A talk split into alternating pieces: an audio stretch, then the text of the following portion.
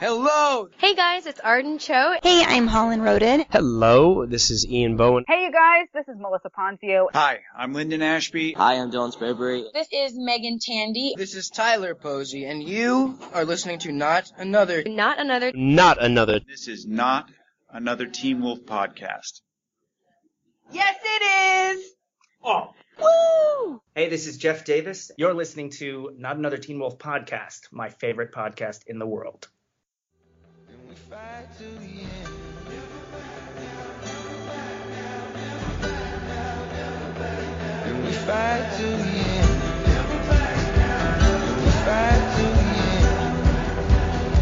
We're never gonna be alone.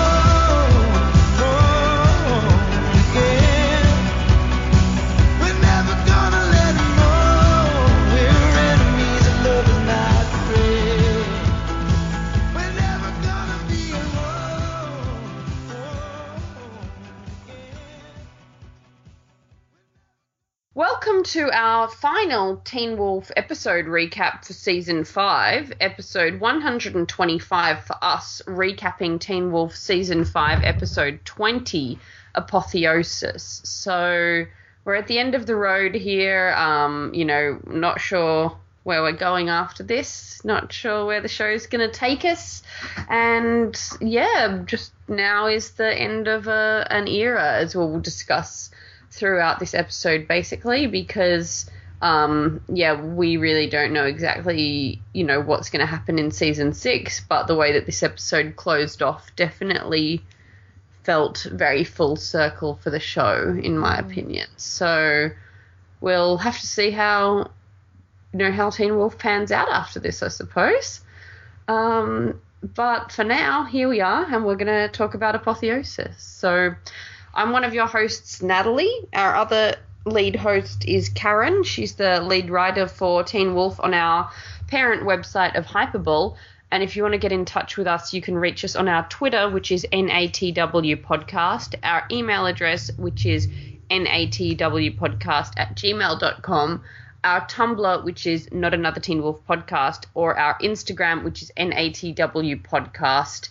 And if you go back and look at Instagram after you watch the episode, um, after you've watched the finale episode, you can guess which fantastic moment of this episode I reacted to with the face that I posted on Instagram. Going right into the episode, um, uh, you know, quite a few big dramatic things happened, but my favorite quote, or at least one of them, was from Deucalion, who had such a confusing but great arc eventually in this episode. Uh, but uh, basically, after Theo, you know, pulls another dick move as he is wont to do, and uh, I think like paralyzes or takes down Deucalion. He says, you know, very choked while falling to the floor, you know, Theo, someday your willingness to stab anyone and everyone in the back might turn out to be your downfall.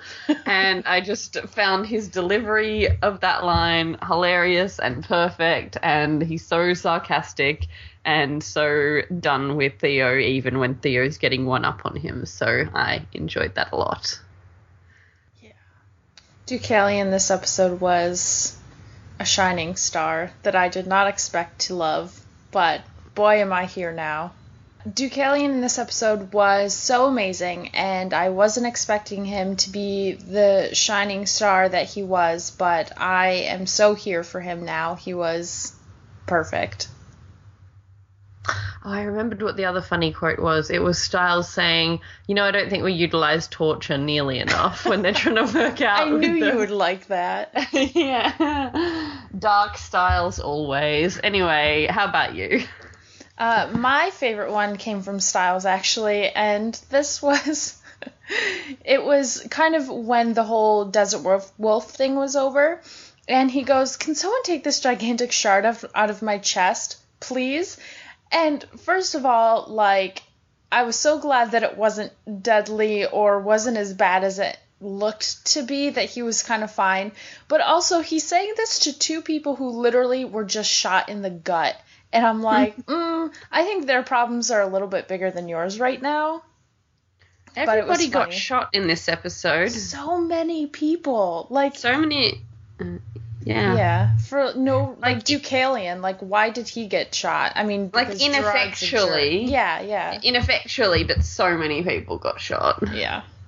Yeah, so speaking of that Desert Wolf situation, we basically kind of get to the bottom of that, um, which is that um, Malia and the Desert Wolf are still ha- trapped in the house together, and Braeden's kind of training a gun on Desert Wolf, telling Malia to stay upstairs, sort of trying to protect her, and Malia eventually comes down and they eventually uh, fight, basically as I said last week, the Hales have their claws in every pie because we, we do get the story of um, apparently what went down with the Desert Wolf and Corinne, her name is, and Talia.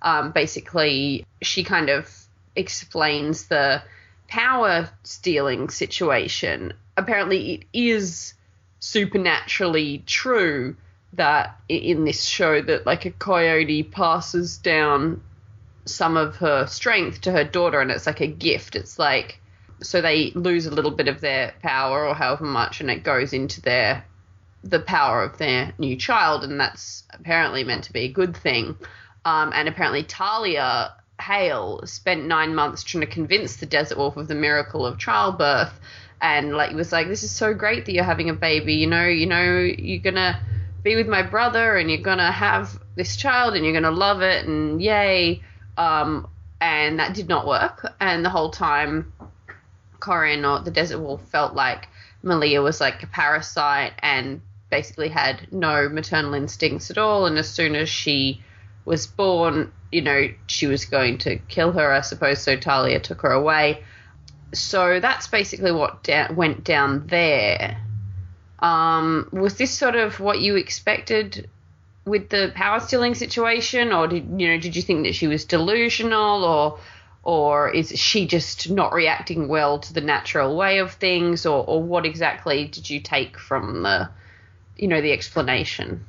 This is sort of what I was expecting. I mean, I didn't think that the Desert Wolf was like making it up when she said that Yeah. Malia stole her power, but I didn't know exactly the mechanics of how that worked. So mm-hmm. finding that out was interesting, and I'm glad we did that.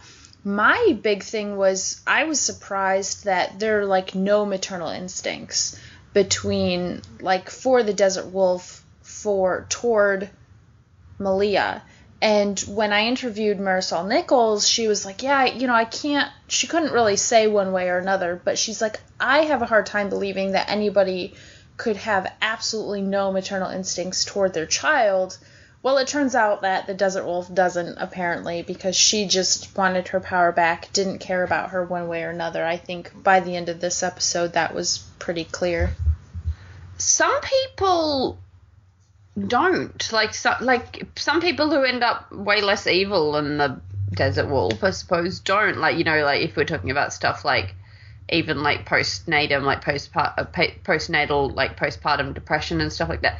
Some people genuinely you know just have their baby and then they're like oh okay. Like it's not and that kind of thing doesn't click and whether they you know you know, decide to keep the baby or not, you know, I, I don't know. But uh, that does happen to people, I guess. Like, um, you know, I don't have any children, so I don't know. But um, it, it is a thing, and this is sort of that to an extreme scale. I'm just wondering why they didn't, like, get rid of the baby early on. Can I just say, like, having, no, uh, you know, having this crazy woman be pregnant and, like, be like, oh my god, no, I'm to lose all my power it's just like just have an abortion at like when you're like six weeks pregnant rather than having a baby and then trying to kill the baby when it's a full person. Like maybe that would have been a solution, but apparently not. Anyway, so yeah, so basically, yeah, Peter had this horrible girlfriend. She got pregnant. Talia was freaking out because she was like, oh my god, this woman's going to have this baby and try and kill it. Got to try and make sure that doesn't happen. Never, never worked. So then Talia took the baby away.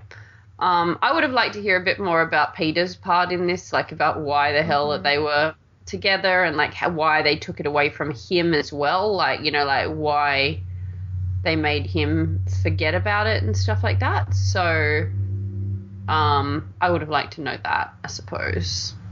Yeah, same.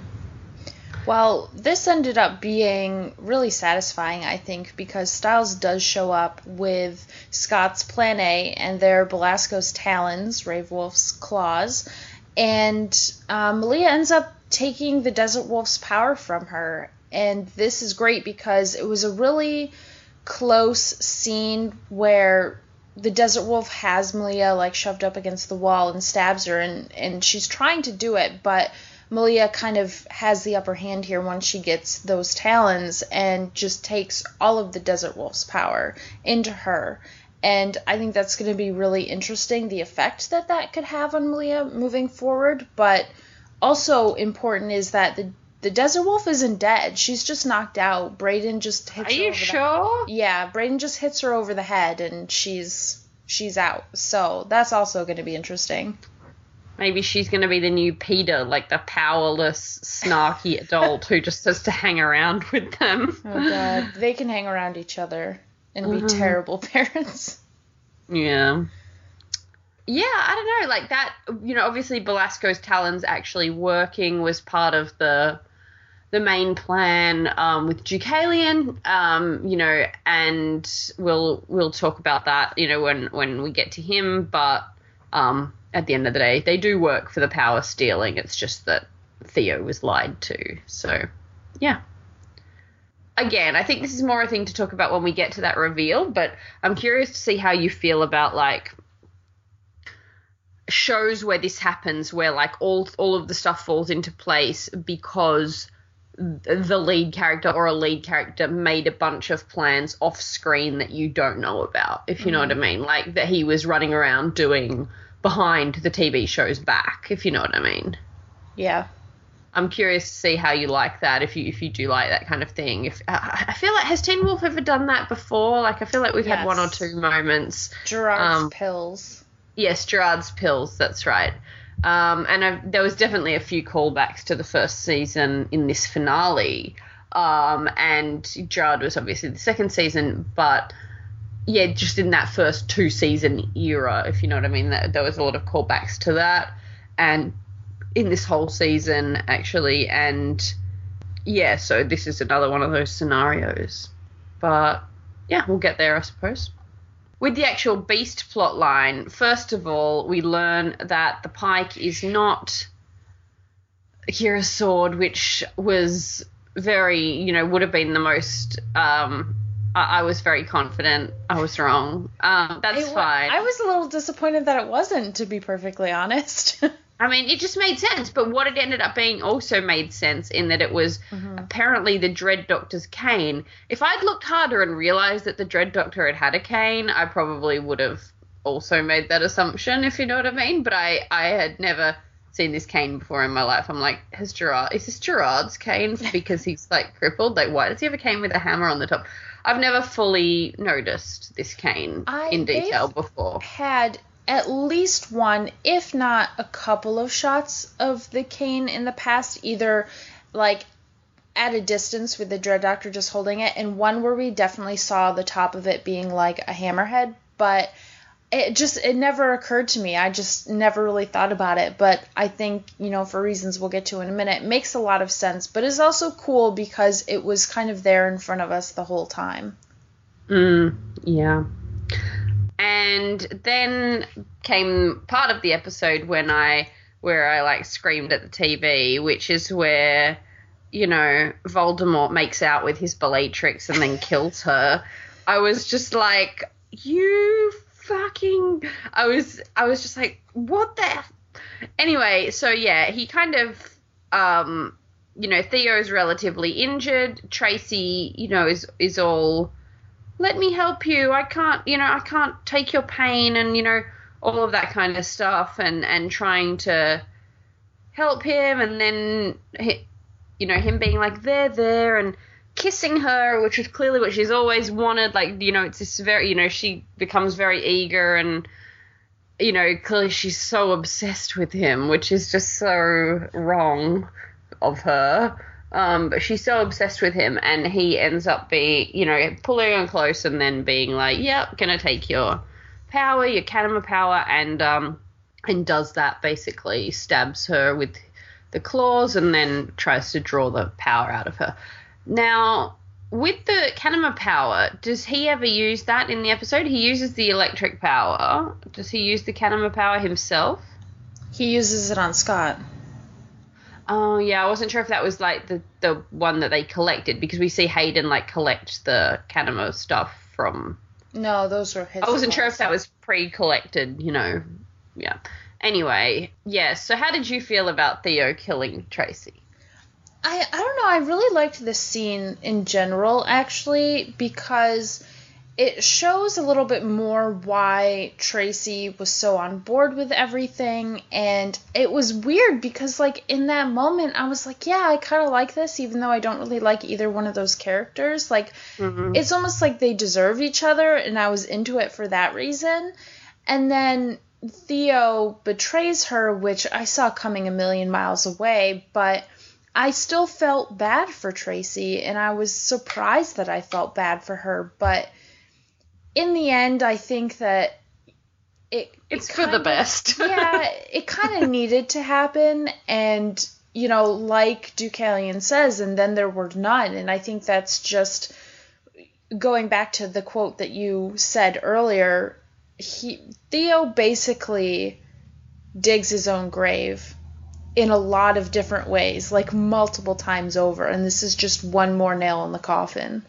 Yeah, and it's a mirror example of, you know, Scott getting strength from, you know, one by one, helping his pack to come back together, whereas Theo is like, no, and getting rid of them one by one. So, yeah, well, I, I did not see it coming, and I was like, why are they wasting time on Tracy and Theo making out? Why are they putting this on the television? I don't understand. And then he killed her, and I was like, oh, that's why. Okay, right. Um, so yeah, that was good. Well, enough of that because one of Oh. the greatest scenes Oh of this entire episode uh, all of Teen Wolf. probably was Sebastian um, going finding the last remaining Dread Doctor, and He called to him through Yeah. like psychicness, and it's all weird. And, And the he Dread Doctor storms out comes of out the vet, and Yeah. he rips off his mask, and it's Marcel, the last Dread you. Doctor. I told you. is Marcel, and he says, "For you, all for you." It was all for you because I told you it was Marcel and that they were in love. I did say this on the last. I'm not trying to be like I was oh, right. Oh, I was right. I did actually say this out loud. Right? I cannot remember if I did. Yeah, and I was like, yeah. What if it's Marcel and he's been trying to, you know, help his boy. Like he wants, you know, he wants Sebastian back, and that's literally what it was. And I can't believe that it's real, basically, because it's both so ridiculous and so great. It's wonderful. And I mean, if you think about it though, how long he's been alive? Trying. I mean, I don't really want to say alive because clearly, like Sebastian says, like immortality is not doing him wonders.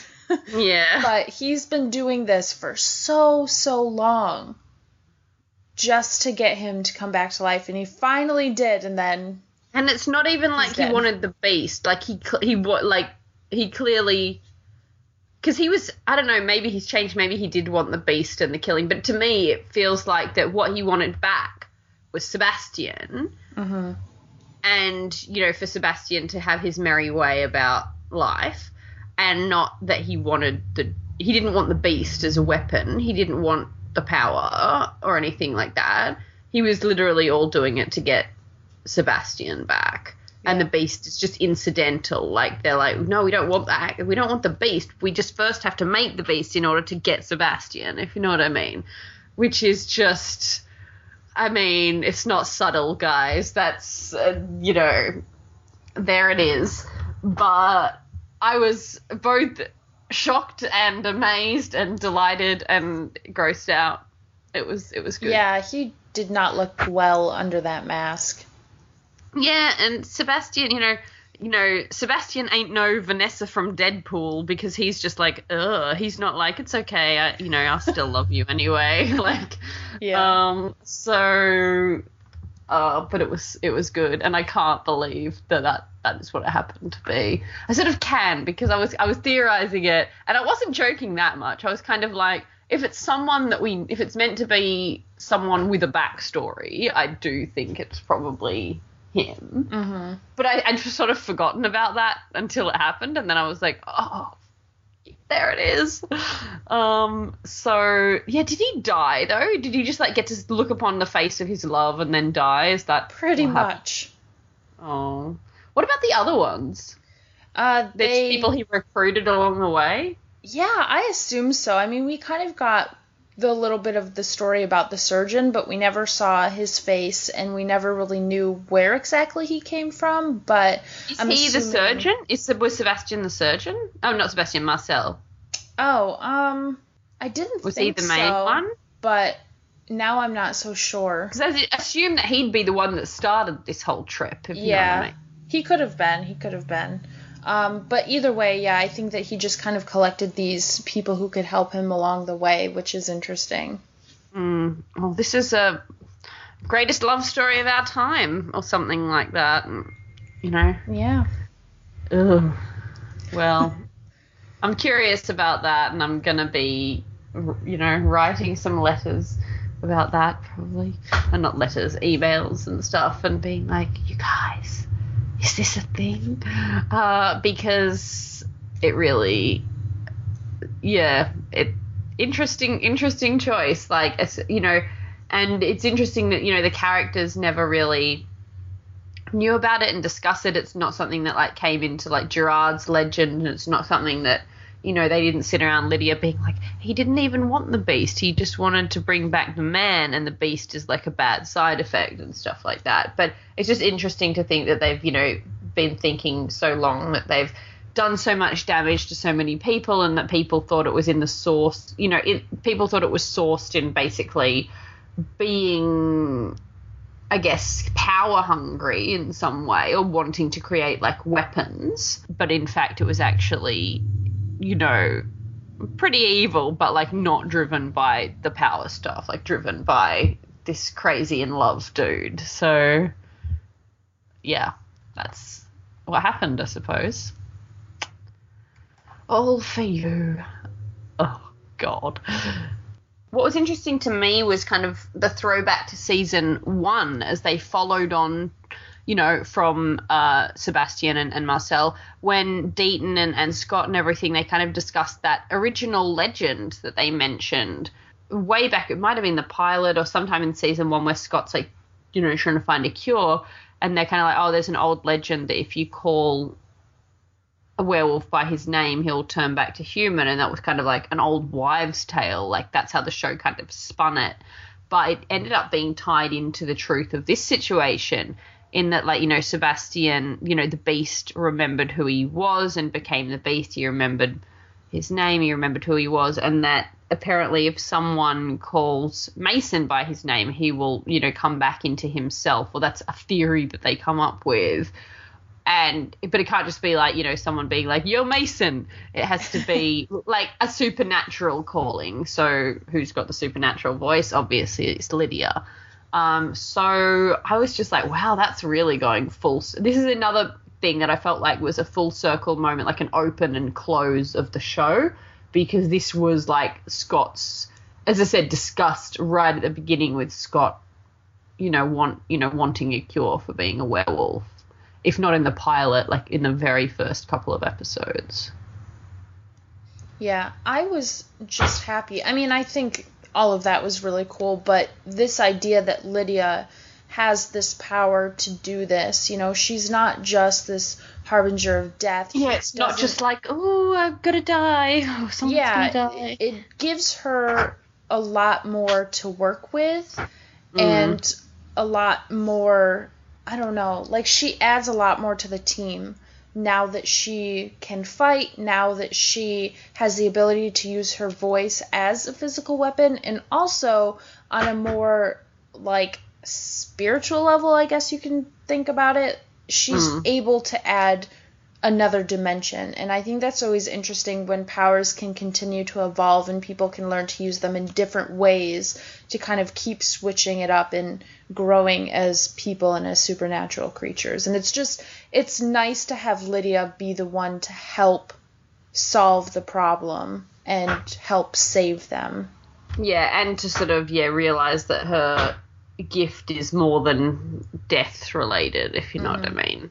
And then Sebastian, um, he leaves and he goes to the sheriff's station. And this was pretty cool because I loved the way that he kind of squared off with the sheriff, with Stilinski. I really loved that conversation. I was like, this is vibing. I'm liking it. Um, I did get a bit tripped up. I was like, how come he can drive? But I realized that he was tapping into like everything in Mason. Like, you know, everything in Mason was knowledge that he had and, and stuff like that. So I rolled past that quickly. But at first I was like, is he driving? What the f- like what uh but yeah moved on swiftly from that um but yeah that conversation between him and the sheriff was i don't know it was good man it was tasty it was like Yeah. vibing you know it was, And it was so a power heavy. challenge yeah, yeah it was so heavy. There was that threat hanging in the air, and he d- he didn't necessarily want to pick a fight. You know, he just wanted to find the he's Argent. just like And you know who like- i am we gonna Yeah. go there gonna He's go like, there I can leave and nothing can happen. And the sheriff was going to let that happen as much as clearly he didn't want to. He knew that he had to protect the people in the station. And unfortunately, Deputy Clark didn't get the memo and she pulls oh, her gun Girl. and shoots him. And he attacks her, he attacks Hayden, he attacks Lydia. We see the other two. We don't see Clark again, which concerns me, but at the same time, I think if she were dead, they would have made a big deal about it because Hayden did come in right there. Yeah. And and Hayden doesn't have anywhere else to go, like any Mm-hmm. other family, as far as we know. Yeah. I don't know. Oh, Clark, she's she's very impetuous, Clark, and very like, you know, just do what you're told. Like seriously, just don't don't don't shoot the guy for, you know, if the boss is telling you not to. And she's always like raring for a fight and getting into stuff, Clark. She's so. kind of righteous, which I Yeah. don't mind. I think that's a really good quality to have. But in this case, it was like, this is not going to end well for you, and we knew that. Yeah. Um, I'm assuming she's not dead because I feel like there's consequences of that, um, you know, for Hayden, but who knows? Yeah, uh, do, do we know timeline wise why Lydia and Hayden were at the police station at this time? Because to me, it felt like Lydia just popped there out of nowhere, but did this carry on directly from last week? Like, was she already there for some reason? Yeah, I- the the only thing I it surprised me too when I first watched the episode, but I think it carries over from when Stiles fell asleep on the couch and like she was still there. He left and she stayed and I think she was just like in another room and then we actually see Hayden come in and I think she was coming from the school where she was with Corey. Okay. Fair enough. I, I yeah, I'd have to watch the two episodes back to back to get a bit of flow, I think, which I haven't done yet. But yeah, he basically, you know, she does she know at this point that she can say the the name and uh, like because she she kind of approaches him for no real reason if she, She doesn't already doesn't know, know. this. Yeah. Um, so why did he go after her so badly? Just because she approached him, or does she know he know what she is? Well, she was getting ready to scream at him anyway to kind of knock him back. blow his head off or whatever. Yeah, so I Yeah. think he was just protecting himself. Yeah, so he slashed her across the throat, basically, which is not that great when you need your voice for stuff, and Mm-hmm. uh, and so it's yeah, pretty pretty violent attack, and she has to go to the the hospital and um, ends up coming out of the hospital by a very illegal cortisone shot shot in the neck. But yeah, first of all, just the I guess the attack on her. Um, did you feel like this was like gratuitous in any way, or did you feel like it was needed for the story? Apparently, people are talking about so much violence towards Lydia. I feel like there's a lot of violence towards a lot of people in the show, not just Lydia, but I haven't tallied it up. Perhaps there is more towards her. I don't know. I think Uh-huh. the issue here is that we end up seeing Lydia in the hospital so often. I mean, she really has been in there for pretty bad stuff multiple times. However, Yeah. she is human compared to Scott, who can heal. I mean, a lot of really horrible things Yeah, happen to I Scott too. And considering his gaping chest wounds that keep popping up from time to time over the season, I don't feel like this is necessarily more violence toward Lydia, just that it impacts her more heavily. I think that's true. I think like you know Scott, Malia, Kira, and Liam, at least out of all of them, can get like you know big slash on them and, and it heals and stuff like that. Um, Stiles, because he has no supernatural power, doesn't usually get into the line of fire as often, though he does sometimes when he gets the shard of glass in his chest. Lydia is used as a weapon a lot but has no defense, if you know what I mean. So, or has no healing, you know, has nothing to make up for the fact that she is, you know, a weapon. She has no reserves for healing or anything like that. She just has the power. So it does mean that she's in the line of fire without the same protection as the others, which isn't great because a lot of the times they're like, no, Stiles, you're the breakable human. You can't do this thing. But Lydia is like, oh, Lydia, we need Lydia to do the thing. But she, you know, doesn't have the healing power. So, yeah, she's in that unfortunate circumstance. Um, though I'm not too, you know, she has been slashed across the throat and strangled and her head drilled in and all sorts of things. So, yeah, a lot of stuff has happened to Lydia. I don't know, maybe they're trying to drive her insane like Meredith. Hmm. Let's hope not. So Melissa comes in and and she basically like yeah kind of gets Lydia's consent for the um, injection. She was like, okay, Lydia, so this is going to just be between you and me because this could really get me fired. Um, and they're like, okay, go ahead. And you know, she's like, this is going to hurt like a bitch. And M- Melissa once again is like done with stupid boys being ineffectual because she's like, will you hold her hand like to Stiles about the the pain and Stiles is making all his big talk talk about how he's going to pass out, though he never does. But Liam actually does pass out at the sight of this big needle going to Lydia's neck. So, how did you like this? Um, obviously, the season didn't really end with any any romance, which is fine.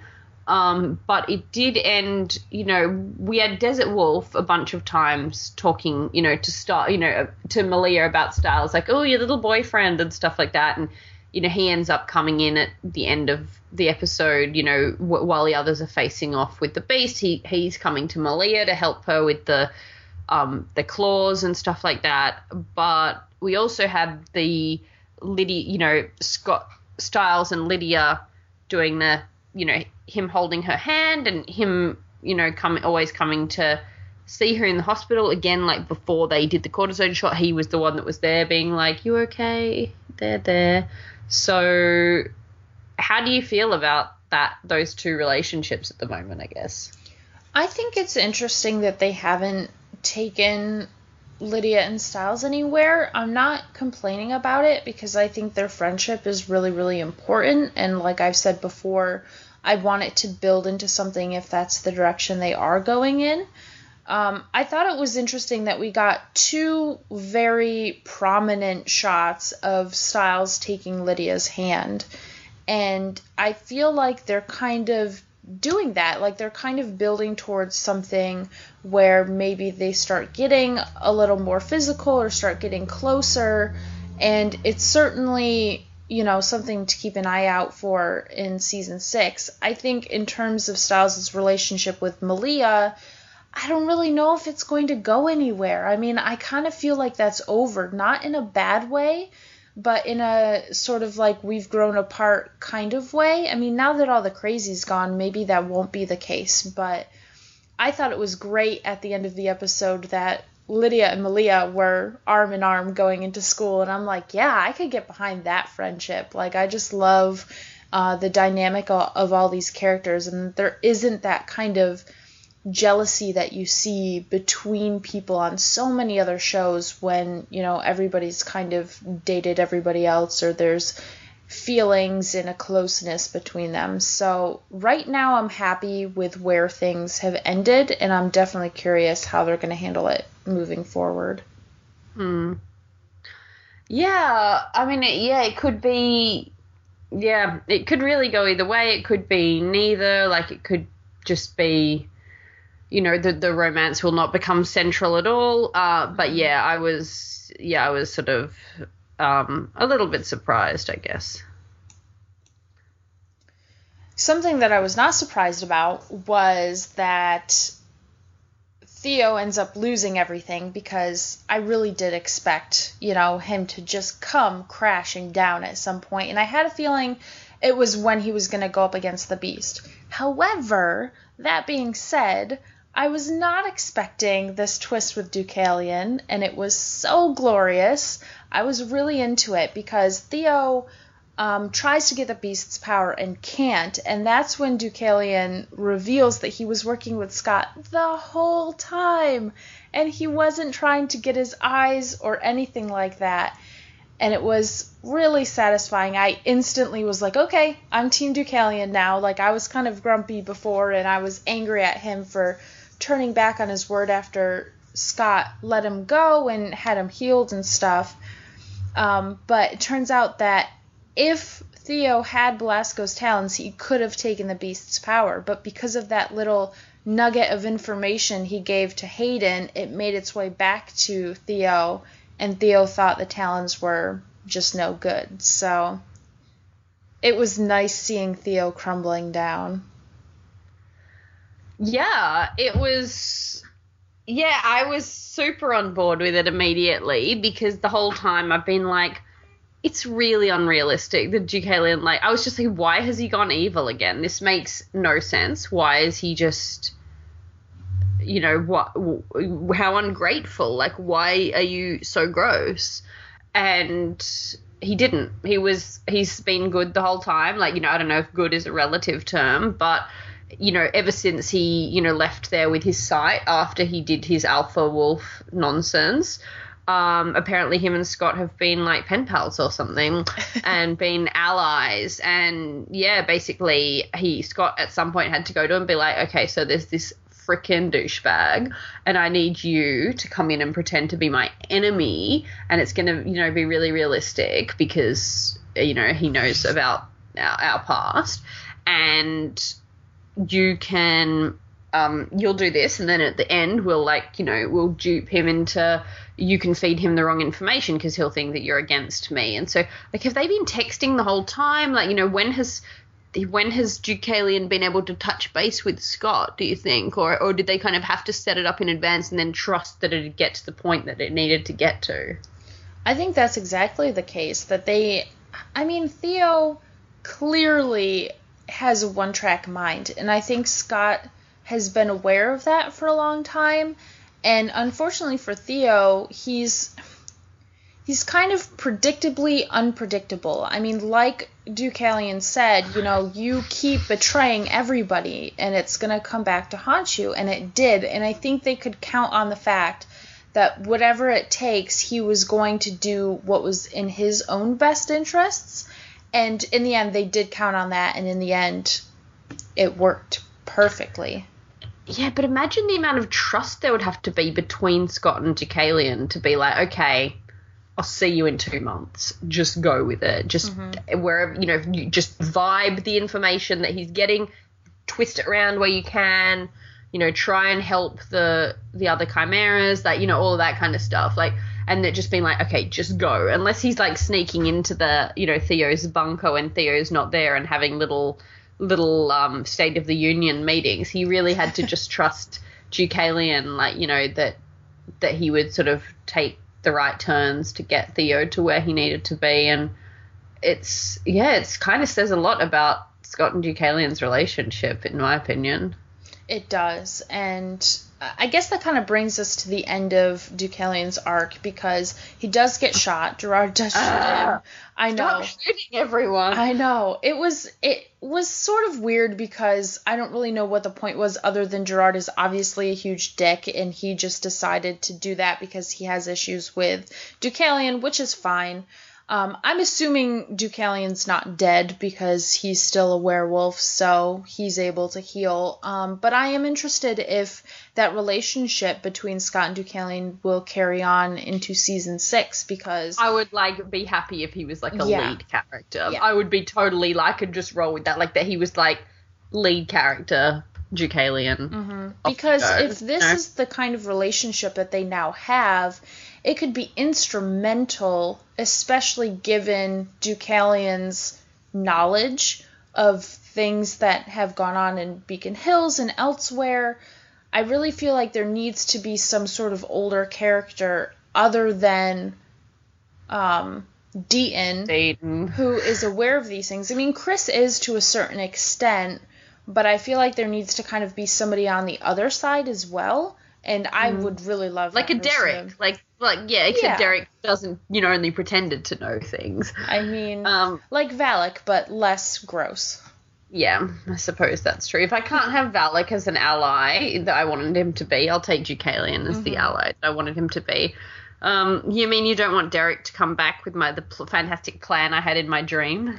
I mean, I would be into it, but he'd probably uh, would he know even less? I guess he would his No, in, okay. I I just had a dream. I literally before we started recording, it was it's morning for me, and I woke up from a dream in which I different things happened in the Teen Wolf finale to to this finale. One of which was that Derek came back, I think as himself, like as Tyler Hoechlin, but something happened, and he got turned back into young Derek, into Ian, what's his face, um, you know that that actor who who played young Derek, and it was like Derek was going to be back on the show permanently, but Tyler Hoechlin wasn't. It was going to be, for some reason, like Derek back in his teenage body due to something, and that that that we were going to have Derek back permanently, but he was as a teenager again. But I don't think he would got was teenage memories. I think it was himself as he is now, mm.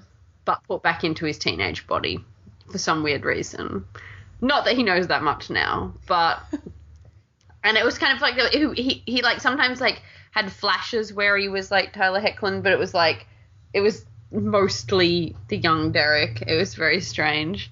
Um. Anyway, that's an option for having Derek to come back to the show if, if Tyler Hoechlin doesn't want to be in Teen Wolf and wants to be in Fifty Shades of Grey instead. Um. Yeah. Find it. You know. Find some sort of weird curse to de-age him again. It's happened before. And then like he literally, it was going to be like there was no cure. Like he had to live his life over again as a teenager and go back to school. I mean, I suppose he didn't have to go back to school, but like to get away with like existing in society, like he kind of had to be at school and he had to be all of that kind of stuff. Like so, yeah, Poor Derek, Derek. became became one of their peers. Um, that was weird. So yeah, it's been a while since I've told you guys about my Teen Wolf dreams. Um, They're always fantastic. anyway, we'll move on from from that. Um, Yeah. Deucalion as an ally, like a, a as a regular in the show would be, I would be very good with that. Yeah. And- Deaton. Him and Deaton together could be interesting because they did work together before Deucalion went evil. You know, he, you know, he worked with Deaton through Talia, and we know that both of those actors have discussed in the past that you know they were both kind of a bit in love with Talia, and now Talia's dead, and you know Deucalion was evil, and then what would happen if they came back and had to be like al- you know adult allies together for Scott? I think Deucalion wouldn't be afraid to call Deaton out on his. He's like, you don't know that. What are you talking about? That is the biggest nonsense. So yeah. Anyway, One more double cross this episode was Chris um, double crossing Gerard and giving Scott the pike, which was also really satisfying. Not as surprising because we always knew Chris was on the right side and everything, but we weren't sure exactly like how far Gerard would go and what exactly the case would be there. But um, just seeing them square off with each other, guns pointed at each other's heads, like it was it was pretty Like- satisfying. imagine like you and your dad or you and your mum standing there pointing guns at each other's heads. I mean, they don't have a solid relationship. I think that's clear. I know, but like, just imagine getting like, you know, clearly, you know, he was he still raised him. Like they were still like, you know, children. You know, Ch- Chris was his child. Chris was a hunter. You know, who, who believed in what Gerard was doing until you know, three or, or four years. You know, however many years ago, three years ago, and yeah, just imagine that. Like, I know that he hadn't seen the dad in ages. Like, you know, he hadn't seen Gerard in ages. So clearly, somewhere along the way, you know, even though they both believed in hunting werewolves, they clearly had a bit of a disagreement with life. But still, imagine that, like, you know, father and son, like, fully pointing a gun at each other. I mean, I suppose we had Malia and her mother, but we're talking about, like, people who really did, like, grow up, you know, like, grow up together and stuff like that. It's pretty extreme. Yeah. Um, but yeah, basically, apparently, Chris knew the whole time that um, uh, Chris knew that the whole time that you know Gerard, they needed Gerard for the knowledge, but that at the end of the day, Gerard's plan was not going to fly because it involved like killing Mason or whatever, and you know that he was just going to use the pike to like stab the beast basically and just be like no and not have any chance of saving Mason. Mm-hmm. And so he takes it away from Gerard and gives it to Scott. I don't understand why they didn't just why they I don't know if they if their task if their part of the job was to go get the pike I guess that's fine. But I don't understand why this needed to happen in like a double cross moment why they were why you know they found it and they didn't just take it to Scott I'm not sure is it just because Gerard wanted to stab things Yeah, I mean, he wanted the honor of defeating the beast. Oh yeah, that's true. Ugh, yeah. Fair enough. Um, and then a few things happen in quick succession that are pretty extreme. Um, basically, they're they're getting ready to um, uh, fight, I guess, or try and save Mason. And first of all, you know, Liam. Uh, can I just say it was, you know, they're getting ready to use the the pike and or the whatever you want to call it, the cane sword. And Liam is like, no, no, sh- I'll do it. It should be me. You don't have to do this to Scott. And Scott's like, we're not gonna kill him, you idiot. but Liam was like willing to go and stab Mason in order to save Scott because Oh, I love that so much. Yeah. I mean, it's it's tragic because clearly they're very close friends, Liam and Mason. But I think you know, he already felt like he lost one friend. He couldn't lose Scott too. And of course, there's that bond between an alpha werewolf and his beta. And I'm really glad, obviously, that things worked out the way that they did. But I really like this idea that Liam cares as much about Scott as he does about Mason. I think that's huge, especially considering some of the stuff that we got in season 4 where he kind of rebelled against this idea of being the beta and that's been cleared up for a while now, but it's still it's nice to continue to see their relationship grow like this. Mm. And so basically, you know, as the, what actually happens though is that Sebastian, um, you know, grabs Scott. Why initially is he trying to take memories? Like, what is he trying to achieve by doing this to Scott, or is it just incidental that oh, claws went in, now you've got my memories? I think it's incidental. I think he's just trying to kill him.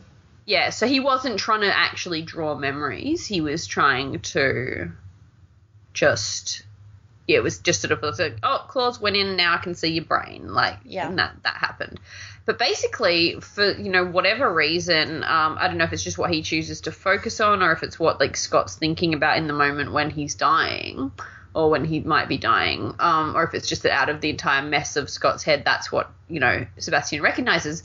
He sees Allison, like he sees visions of Allison throughout her life and her death, and he, you know, obviously sees her as Marie Jean. He he is like, oh my god, like Marie Jean, and it makes him, you know, it makes him take pause basically, and and it makes him step back and you know reassess his life and his choices um, because we don't really ever get an explanation of like why his sister loved him so much or like if he did used to not be a dick um, we never really find that out um, but given that in you know the sight of Marie Jean even though you know he spent three years you know, hunting, you know, getting hunted by her and stuff, uh, was enough to make him, you know, reevaluate or at least become very upset and confused.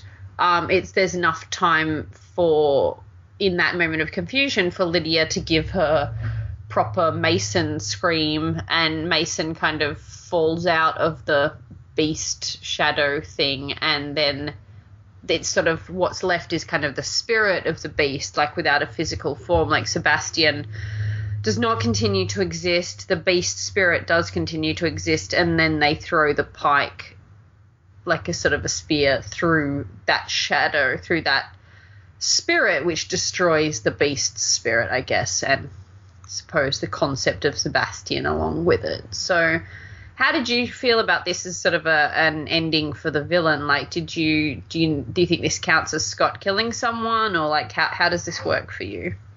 Oh, I hadn't actually thought about that, but no, I don't really count it as Scott killing someone. Um, I think there's a huge difference between destroying this, you know, monstrous cloud versus actually like, you know, slicing somebody open or something like that. Um, I I think this set this ending was really satisfying. I think it was the only ending that we could have gotten that wouldn't have made me angry because I really wanted Mason back and I think it's fantastic that they found a really solid way to reason why he could still be saved.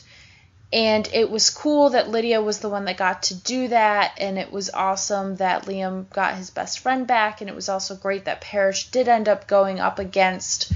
Um, what did Parrish? Yeah, oh, sorry, we haven't mentioned Parrish at all. What happened with Parrish? Like he basically, um, you know, Gerard and, and Chris. Like, what was that fight? Like, can, can I? Because I don't really understand what happened there exactly. What do you mean? Well, when you know Chris was like, "I'm doing this. I'm going to save you by putting down my gun." Like, I don't really understand what happened there. That I didn't really understand necessarily, but I mean, in the end, I think it was just about doing their best to slow, um, to slow the beast down, hoping that if they put enough bullets in him, maybe Parrish could take care of him. But in the end, like clearly they did all have to work together, and Parrish certainly played his part. He kind of battled the spirit of the beast until Scott could throw the pike, and Yeah. together they all kind of did their own part. Yeah, no, that's true because like, he could hold it at bay. I just the bit where he was like, you know, the picture is is of a hellhound, not of a guy with a gun. So I'm going to let you fulfill your destiny by doing nothing. That's kind of what it felt like Chris was saying. I was very confused by that. Maybe, I Maybe- mi- maybe I read it wrong. Maybe that's in contrast to him not believing that Parrish could do it, that they kind of wanted to put stock in Lydia earlier. Yeah, I suppose that's true. Yeah. Um, I would have to rewatch that scene, but yeah, that makes sense. Yeah. Um, anyway, let's get to the worst part of the episode, shall Yeah, we? yeah. Um, okay. So, I don't know whether this is meant to be a character trait of this guy or if this was like a weird filming situation. But as Mason stumbles out of the cloud and is, you know, coming towards them all masony and stuff, it's not Liam, his BFF, that catches him. It's Corey, who hasn't been there until that second. He literally just materializes against the wall. He's like, oh, my baby is back, and catches him. And, and Mason's all like, oh, Corey. And oh my god, this kid, this freaking kid, what a. F- ah, it's just like, okay, is this just like, oh, we're meant to think he was there the whole time and just, oh, we forgot to put him in the earlier scenes? Or is this, this kid is a wimpy little creeper who follows them around invisible, like, until it's convenient for him? I mean, okay, couple of things about this. One, I laughed my ass off the first time this happened. Like, Why? I didn't find it funny. I was just annoyed. No, it was so funny because he just comes out of nowhere and gets all the glory. Like he gets to Yeah, catch Mason. like, he did "Oh, thank-" no work, Yeah. but he's there in the end when everything's safe. So like I laughed and then I forgot. Like I watched this episode twice. I forgot it happened and laughed exactly the same way the second time. I don't time. know if I find this funny. I find it. I find it funny because it's it's kind of I don't know. It is annoying because I don't think he's creepy. I don't think there's like anything wrong with him other than the fact that maybe he's just a coward. I don't mean evil creepy. I mean no, like yeah. I think that part of it is he's probably just a coward. I mean, he's said that before, and maybe But like given the way that he is a chimera, that's just part of his personality because he can go invisible. You know, he's he can hide very easily. So I can kind Yeah, of I- picture that being his I just defining can't trait. Believe that they chose to include this rather than not include him at all. They chose to show this character moment, if you know what I mean, as opposed to just being like, oh yeah, Corey wasn't there and. You know, they can deal with that when they get back to school for the year or something Yeah, like that. maybe Like, they just wanted to make sure that like everybody was there um because rather than just inserting Because. Corey, as with the ability to go invisible and not just go invisible, to make things he touch goes invisible. Like he can grab something, and if he goes invisible with it, he could have picked up a chair and like hit someone with it while they're invisible and not seen it coming. If you know what I mean, like he has a huge asset in a fight. But nah, he's just gonna like follow them around without them knowing, and then pop out when it's convenient for him. Well, and all Do you think that they didn't know? I mean, Scott has been Scott was able to know that he was was a bit invisible in the background. Yeah, the but he was a bit. Scott was a bit distracted. Yes, I think they probably didn't know. Like, or Well, do you, I'm wondering- how, how was that possibly part of the plan? Like, yeah, okay, you stay there, you stay invisible until he shows up, and then you can catch him. Like, you know, Well- I don't think that was written into the plan. I'm wondering if it was because could Corey could Corey's role have been okay, grab Mason, get him out of the way so that we can kill the beast when the time comes and he's not like in the middle. I mean, maybe, but that's giving him a bit much credit. That I that's giving him It more is, credit than I like- give him. I know, me too. I'm not down with the way that this ended up being played on screen. I think it could have used a little bit more time to kind of like flesh out what the actual point was. But if we're going to speculate, I would say that considering how long Scott's been working on some solutions, I wouldn't be surprised if Corey was part of those talks. I Suppose maybe. To me, it just felt like he was a big, creepy wimp, basically, who follows them around invisible and then pops out when it, you know it's convenient for him. Um, it reminds me of my most hated Star Wars character, but um, who is a character that a lot of people like. So maybe I shouldn't talk about it. But Well, let's Um, talk about the next part because this was the greatest part of the episode for me. Um, It Mhm. was absolutely my favorite scene. Kira returns. She um, she returns just in time to get to break Lydia out and bring her into the main battle to help save Mason. But once that's all over with, Theo. yeah, where does back. where does because Theo throws her down a hole, Yeah, and wh- where is that hole? she's just somewhere else in the tunnels in a room that was locked. Mm-hmm. Okay. there's a lot down there, so it didn't really throw me off or anything. But um, Theo comes back because, of course, he comes back. That kid, you know, his neck's broken, but Yeah, Duke he- fully snapped his neck, and I was like, and like literally in front of Scott and Liam, and I was like, oh my god, did he just, did Duke just kill him in front of Yeah. Scott? And Scott's just like, okay. Uh, apparently he broke his neck, and that was just meant to be like, you know, he was just like, you. Bro- oh, that was another great line. You broke my neck. Yeah, good luck with that. Like, Yeah. so good. Uh, but I guess you know it was sort of to delay him. Like, okay, so he won't die, but he's gonna take like ages to heal from it. Yeah, and that kind of gets him out of the way for the main battle, which really is actually a smart thing, and I like that Deucalion didn't actually end up killing him. And then, um, and then, but Kira comes back like he has. I thought this worked out really well because he has this power with electricity now, and he goes to attack Scott and Liam because Liam was standing right there as well. But Kira's back, and of course she can handle the power of electricity, and she stops him with her sword, and that was all very satisfying. And she just kind of like waltzes up and is like, "Hey Theo, the Skinwalkers have a message for you. Your sister wants to see you." And the look of panic on his face at the mention of the Skinwalkers was amazing.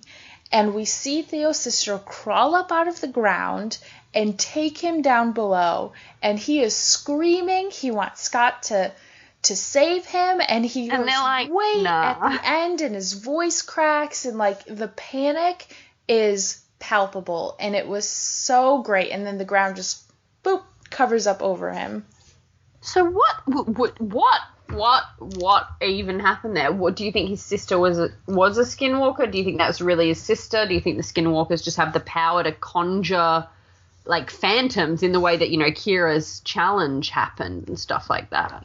And they've given her the power to conjure this phantom to take him Mm. away. I don't believe she's a skinwalker because if she were a skinwalker, I just have a feeling that she would look like the other ones, and she doesn't. She looks like Maybe she's wearing her normal dead girl clothes for this particular bit just to make Theo really upset. maybe, but I don't really see that happening. I do think that they maybe have a, like a power over the dead or something like that, where they can kind of call them back up or something. I'm not sure. Yeah. Like my question is like, what actually happened here? Is this a, is this like you know like the you know like Kira's fight you know with the Oni, or is this like um you know is this something that you know genuinely? Like, I mean, it happened. It was that he he he went under the ground like that. That really happened. But like, where did he go? Like, was it? You know, was it actually his sister or was it like a skinwalker magic bit that was just like, you know, taking him into wherever they go under the ground, like with the, you know, with the vision of his sister or I have no idea. But anyway, he's he, he's under the ground. Let's hope he stays Yes. there. Mm.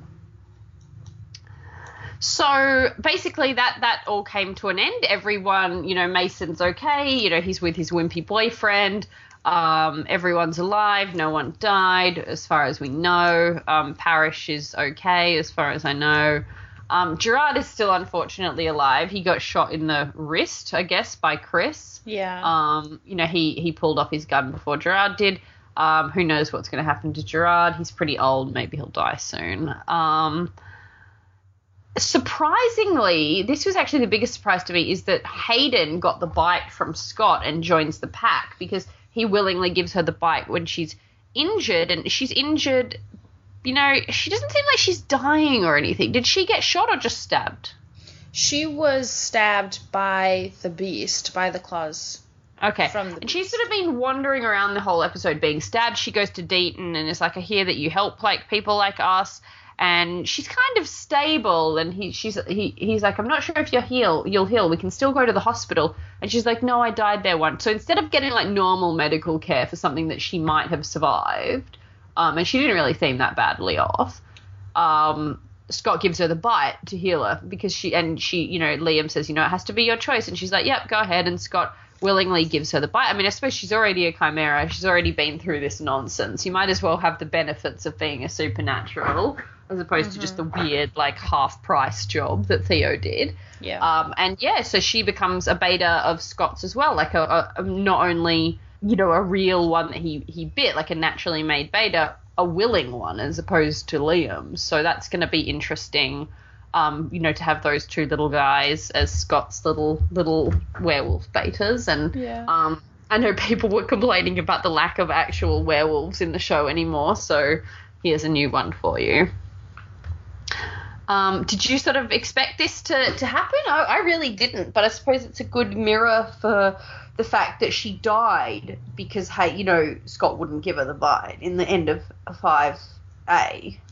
Yeah, I I didn't really think about it to be honest. Like I didn't really imagine that this was something they were going to do, but now that it's done, I'm really happy with it. I like the idea that yeah, there's another werewolf walking around. I like the idea that Hayden gets to continue on as part of the pack um, because you know how much I love Hayden, and I like that it's just another addition for Scott. I mean, he continues to build up his pack with people who mean something to him, have proven themselves. Not that he necessarily goes around testing people, but you know, they're already loyal to him and he kind of brings them in because of that and I think that's why that's part of the reason why he's so strong and part of the reason why his pack is so formidable. Um, and it was like a situation of, I guess, not just like, hey, I want to be a werewolf. Like, Yeah. you know, it was someone who you know was at risk, and I don't know, it was yeah, it was good, and he was he was there was no angst for him about doing it. Like he was just like, yep, let's do it, and so that's sort of a change for him as well. Like he's more certain in his power and and what's good for people, I guess. It was kind of best case scenario, I think. Yeah. Uh, Stiles, uh, you know, has a conversation with his dad about how good it felt to like save people and stuff like that. Um, and I think this is a carry on from you know he, the thing about Donovan and, and about how he, you know, he, how he had to keep doing stuff to make up for it, and he feels that now.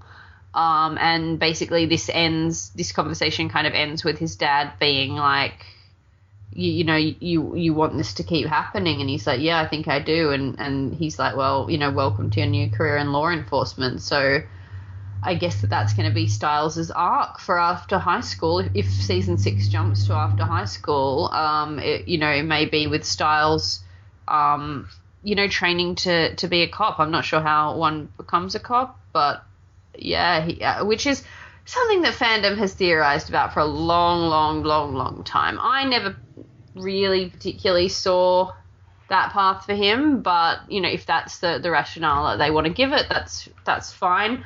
Um, but yeah, he's going to, yeah, apparently be a, a cop. He's going to be his daddy's deputy at some point, maybe, or you know, just take over the reins, or in another town, or who who knows. But um, yeah, how did you feel about that kind of, uh, I guess, m- moving on revelation for him? You know, actually putting that into words. I think it's great. I think it's a solid step forward for ideas that we can think about ahead of season six. I like that they're kind of, you know, the little hints that we've gotten about like the scholarship that Scott was looking at for colleges. It's it's not like all of a sudden they're going to dump in our laps like, oh, they've gone off to college, whether or not we follow them. You the know, building don't know. blocks are there. Yeah, and it's really nice that we're getting that now. I I love the idea that Stiles is perhaps considering a career in law enforcement because he is such a good detective and he knows a lot of stuff already being around his dad and you know breaking the Yeah. rules and he knows all the codes and stuff and I think that he's well prepared for that life and he knows what it entails and he knows the risks and he's already taken a lot of risks regardless. So if he hmm. can go into law enforcement, I think he has the ability to save a lot of people. And if he's aware of the supernatural, I think he has even more of an ability to help Scott or other people like Scott who are working to keep kind of the normal safe in their towns, you know, wherever Scott uh, Stiles ends up. Yeah. Um. Yeah. uh, So that's going to be, I guess, interesting. I'm not sure how people join the military. Uh, how, how people join law enforcement. It seems like a lot of them were in the military first. Like I know that sheriff was and Parrish was, if you know what I mean. So. So yeah, I uh, well, maybe Stiles will be in the army and then become Maybe. police, or maybe You just can- become a police straight away. I don't know. You can also like go to school. Like I knew this guy who wanted to be a police officer, but he went to um College. yeah, for like Bible studies. Like Okay. you need I think you need like a 2-year degree and then you take like courses and stuff. I mean, don't quote Mm. me, I don't know, but I think there are, you know, several ways that you can kind of go about doing that. Okay, well, we'll see, I suppose. And then uh, you mentioned it earlier, but apparently the OTP, you know, that ended up coming out the other end of this um, whole disaster is Lydia and Malia. They kind of get to school and link arms, and they're like, "Yeah, we're all good." Not that they ever had beef, really, but they just kind of they've both been through a lot, and they're there with each other now, basically. Not romantically, as far as we know, but they're there, you know, being. Yeah. I love it. Yeah. I'm happy. And another part of the wrap up is, you know, Scott taking Kira to the desert to rejoin the Skinwalkers, and they're both kind of at peace with this. Like Scott's a bit like, "Oh, I'm sad, but okay." Uh, you know, they're kind of making out in the desert, and you know, you know, saying goodbye before Kira, you know, was like, "I'm, you know, I made a promise, I had to go back." Um, to them and and so and he's kind of like well how long will it take and she's like as long as it takes and he keeps her tail safe, like the throwing star thing. Um, I don't know if that's meant to be her second one or her her newest, like or like her newest one, or if it's the, still the original one. But it may be that she's earned her second one now.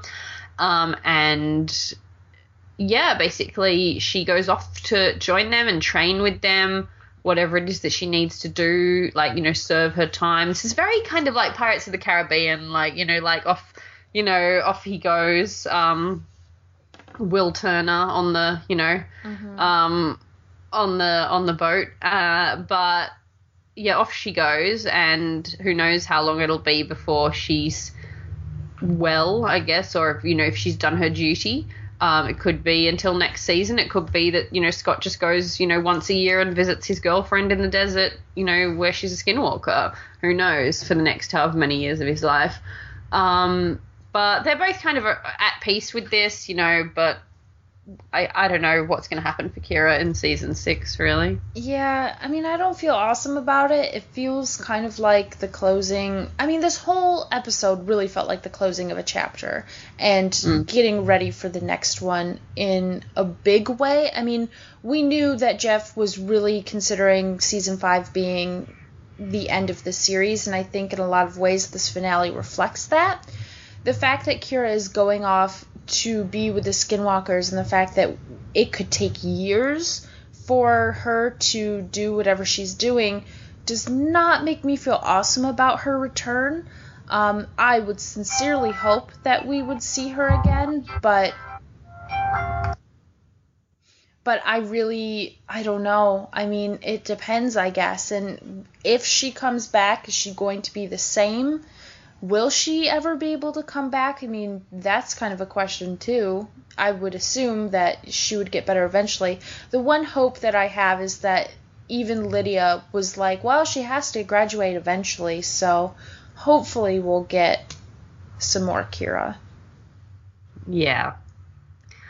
Um, and yeah, it did really kind of feel like a closing off, like this could be the end of the the show because it kind of ends on the last, um, the last three of them basically. You know, the the final shot is of the you know the the lead three basically, or the original three, which is you know Scott Stiles and Lydia, we, you know, at a four person table with a space basically, which would have been for Allison. Um, Ouch, that hurts.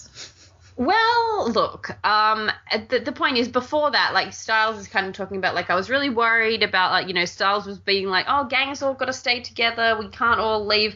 Uh, and uh, Stiles is now less worried about that happening because he's like, we're all going to find each other anyway, which is a very nice sentiment to have, I suppose. Um, but basically, yeah, it, it ends um, in the, you know, with Stiles telling Lydia, you know, about what happened with, with Scott and Allison, what happened with the vision, Scott going up to the library to kind of, you know, check on Allison's initials and, you know, you know, say whatever he, you know, wanted to say to her or whatever, and then yeah, ending with those lead three, you know, at this four person table talking about Allison, which is very, very full circle.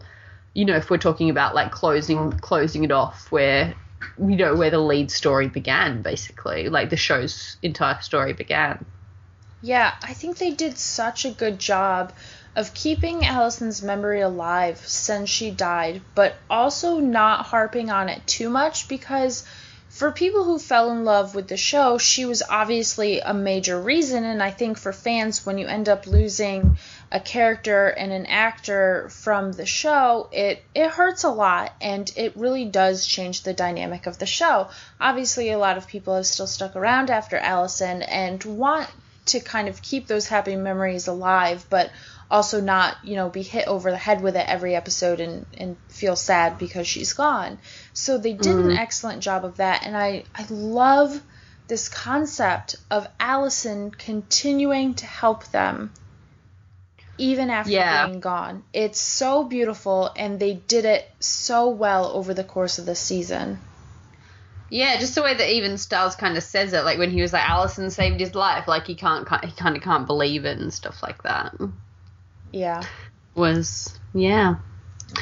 And then, yeah, that was it. So I, I'd be okay with ending, like, you know, I would have been, you know, if that was the finale of the show, there would have been other things. You know, I would have maybe liked, you know, there are people I would have liked to see again or know more about their story. But like, if they if they're just people that we have, you know, pipe dreams about that are never actually coming back to the show, then then this this for the core characters would have been okay. I think. Yeah, I would have felt very comfortable with this being the final season of Teen Wolf.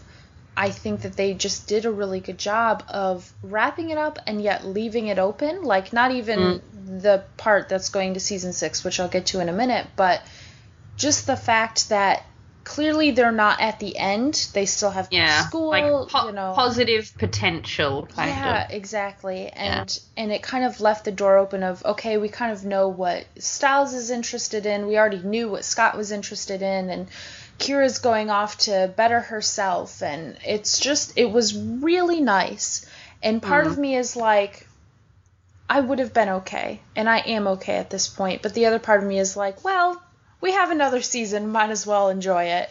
So Yeah. I'm just kind of hoping that next season it's not going to be like an like a A plot and a B plot with like people who aren't at school versus people that are at school, if you know what I mean, like like Glee, basically, like um like when they were like, oh, we're in New York and oh, we're you know this group of new people in high school, like so I hope it's not going to be like Hayden and Liam still at school dealing with a different plot to little bits of that is okay, but I hope they find a way to still make the story a whole as opposed to kind of splitting the the stories, if you know what I mean. Yeah, I think it's difficult if you split the stories to make it feel like one show. Like it's always going to feel like two shows because it takes place in two different areas with two different sets of characters that might not necessarily cross over that often, if at all. And I think that's just a lot to juggle in a universe where there's already a lot of moving parts. So I'm hoping that they don't do that either. Mm, yeah. But speaking of season six, at the end of the episode, uh, we get just a brief little glimpse of possibly what's to come, and that's our favorite tank guy escapes from his tank and he kind of walks off with these muddy uh, footprints. And Brooke has put in here, does this mean that we'll get World War II flashbacks next year? Oh. So I would be into that. I mean, he's a Nazi alpha werewolf, and he's clearly Alleged Nazi, alleged. He could be a, you know, maybe he's not a Nazi, maybe he's like a victim of like, you know, he was trapped and stuff like that. But you know, I, I'm not one to sympathize with Nazis. So if he if he is a Nazi, you know, like yeah, let's let's roll with it. But um, that's the story we have so far, at least. Yeah. So it's going to be interesting, and um, I would definitely be down for World War II flashbacks. I enjoy learning more about that era, and I've done a lot of research on it in the past for school. So I would, I would be interested. Cool. Okay, and then I guess going into a little bit of feedback as well um, is uh, we, about a few things that we've talked about before and about this episode. Um, do you think that they did enough? This is from Brooke and her musing, but do you think that they did enough with, you know, the fact that Scott was dead? Like, or do you think that it's just meant to be he died, he recovered, or has it actually affected him aside from like this, you know, having to re regain the pack? You know, was his weakness due to not having a pack, or was there any consequences of the fact that he died? I don't think they showed that nearly enough. I mean, we kept getting reminders from Hayden that she died, that she didn't want to die again, and what that did to her mentally. I mean, she was really not on board with Liam and what he was doing in the beginning of 5B, despite clearly still having feelings for him. And I hmm. wish we could have gotten more from Scott with that because he he also died and it was tragic and yeah he had to deal with some of that when it came to Liam and what Liam did but I feel like there should have been more consequences. What happened was not normal coming back to life after so long and mm. maybe we'll end up getting more of that in season 6 I don't know. I feel like that would be a little too much of a jump like they should have addressed it sooner but I mean, maybe he's just if it's just mental, maybe he's just like, okay, I'm alive, no big Yeah. deal. Like Hayden was just sort of hung up on it because you know she was upset by the fact she died. It didn't seem to really physically affect her. And You know, it didn't seem to be an external pressure. It's just her having the hang up. Maybe Scott doesn't really have the hang up. Maybe. And that was sort of her first foray already into the supernatural world. I mean, she was very, very new. So Scott has a lot more experience, and maybe he's just able to roll with those punches a little bit more. I don't know. Um, a little bit more um, about.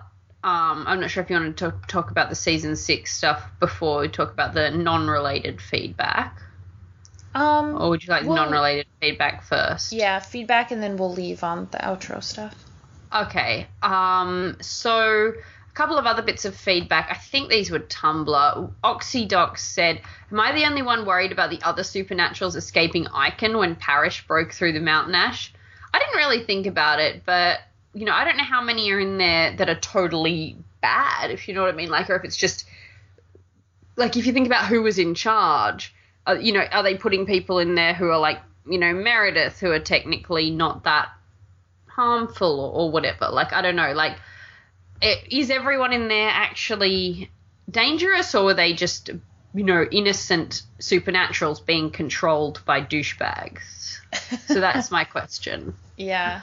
There are probably some pretty nasty ones, given that they put Peter in there for a while. You know, there's probably some ones that you don't want running about, but that's the situation with every prison break. I think, like you know, people get out and they, um, you know, someone gets out and then all of these other nasty people get out too. And the other one was anonymous, and it was actually talking about the merchandise that we were talking about recently, saying, "Hey guys, I'm a little behind on the podcast, so I don't know if anyone's mentioned this yet." But re Teen Wolf not having merchandise, I remember hearing or reading a while back that they couldn't do much with merchandise because the original 80s Teen Wolf movie still held the merchandising trademark on the name Teen Wolf. To me, the easy fix would be to market everything as Beacon Hills instead, but I get that there's not much MTV or Jeff Davis can do. Um, that makes somewhat sense. Like that makes a bit of sense. But since we had that conversation, Funko also put out a poll being like, which TV show should we do next? And one of the options was Teen Wolf, and I think it won. Yeah. I don't think that that's necessarily true. Like that's necessarily like, oh, they're definitely going to do Teen Wolf, but it means they're looking Right. into it. So they clearly they might be on top of this trademark thing. Like now, like we'll Yeah. see, or maybe Funko has their own rules for that kind of thing. But They've got that did happen right after we talked about it. They've got Yeah. they've got the rights to more individual like you know pieces like movies and whatever books people than I ever would have thought possible. For some like I don't know like does the head of Thunk Funko have like dirt on everyone in Hollywood or something because they make Funkos out of frickin' everyone and I don't know how they manage it like but um but yeah they've they've done that. So we'll see, I suppose. Um, could could be in the future, but your explanation does make sense as well. Yeah. So, Karen, do you want to uh, talk just a little bit about what we have moving forward? Yeah, wrapping up. Um, you know, season six has already begun filming, and there's no premiere date, but it usually premieres in June. And I think that we're kind of on schedule for something similar, so I wouldn't be super surprised if if that ended up being the case. So it's March now; it's not super far away. We'll see what happens, I guess. And there will be, you know, just as a reminder, 20 episodes broken in half, 10 each, and beyond. Same as this one. Yeah, yeah. And beyond that, we obviously don't know anything yet. Um, Hmm. Coming up, uh, right, hopefully, it should be out when you guys are listening to this, so maybe you've already seen it, maybe not. But I just got um, a one on one interview with Jeff Davis for about 15 minutes, asked him a ton of questions, and he gave us some really great things about season six and what we can expect, a little bit about the finale and what some of the things mean, but a lot of information moving forward into season six, which I'm really excited to release directly after the finale airs. And um, I think what we're going to end up doing whenever we go on hiatus, we try to record about every other week, whether they're, you know, news recaps or um, we just talk about some Uh, random things. But I think we're going to end up doing an episode around what Jeff said because there are a lot of really good bits of information. Cool. Is there any one thing you can say now in relation to the finale after seeing as we've seen it? Uh, sure. Let me pull up my notes because I'm still transcribing, but I know there was a lot of like really fun things that it's like, oh, I'm definitely into this. Um, let's see. Okay. Do you want what kind of information do you want? Do you want something about season 6 specifically Or or something else? I don't know. I don't know like what's a bigger deal. okay, well, give me a give me a code word for each of them, like about who it's about or what it's about. Like, give me a code word to go off for Um, each, and then I'll pick. Okay. Um. Okay. France or hell. France. Okay. So I asked Jeff um, about Crystal coming back as Marie-Jeanne and how you know great it was and everything, and uh, what it meant to the writers and the producers seeing her back. And he says, um, let's see, where did he say that? Um, Joe, our executive producer who directed the episode, is now obsessed with getting a spin off about Crystal as Marie-Jeanne, which I would absolutely support him in. And then I said, You know, the whole internet is going to blow up wanting a Marie-Jeanne spin off. And he says, Yes, and they should. She was fantastic. Oh my god, yes, and her, and Henri, our beautiful Henri, it would be awesome. And, uh, and maybe yeah. Sebastian back because I know he's evil, but he was really pretty. Okay, all right. um, awesome. Okay, that's exciting. If there's a theory, I mean, I know they've wanted spin-offs before, but yeah.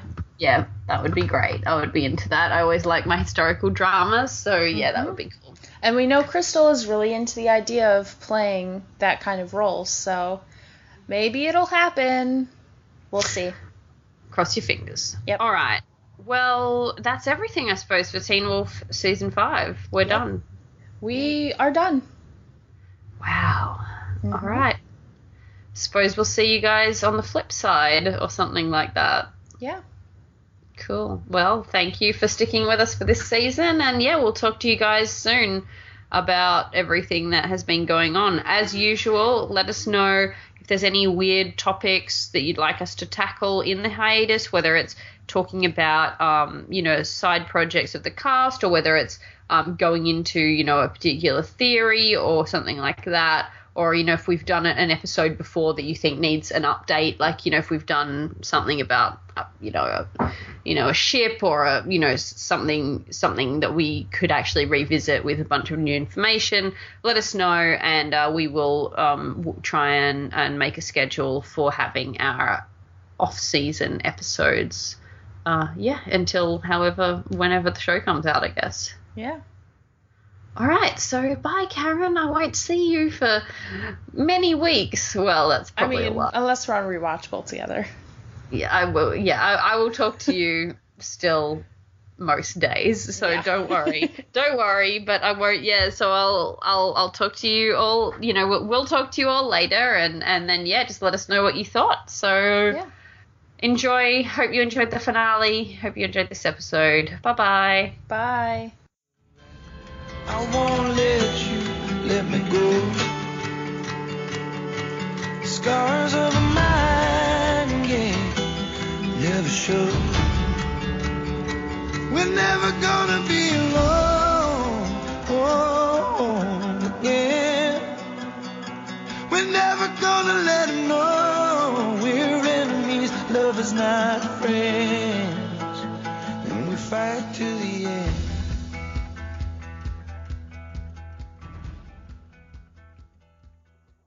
So wait, did you did did it work for you now? No, shh. I'm going to log in and do it in the future after they've seen the episode. You're ruining it. Sorry. I can just log out and log in, but no, I- I'm talking about a, a post I'm, I am planning to make in the Okay. future with a photo I've already taken. Sorry. Ah,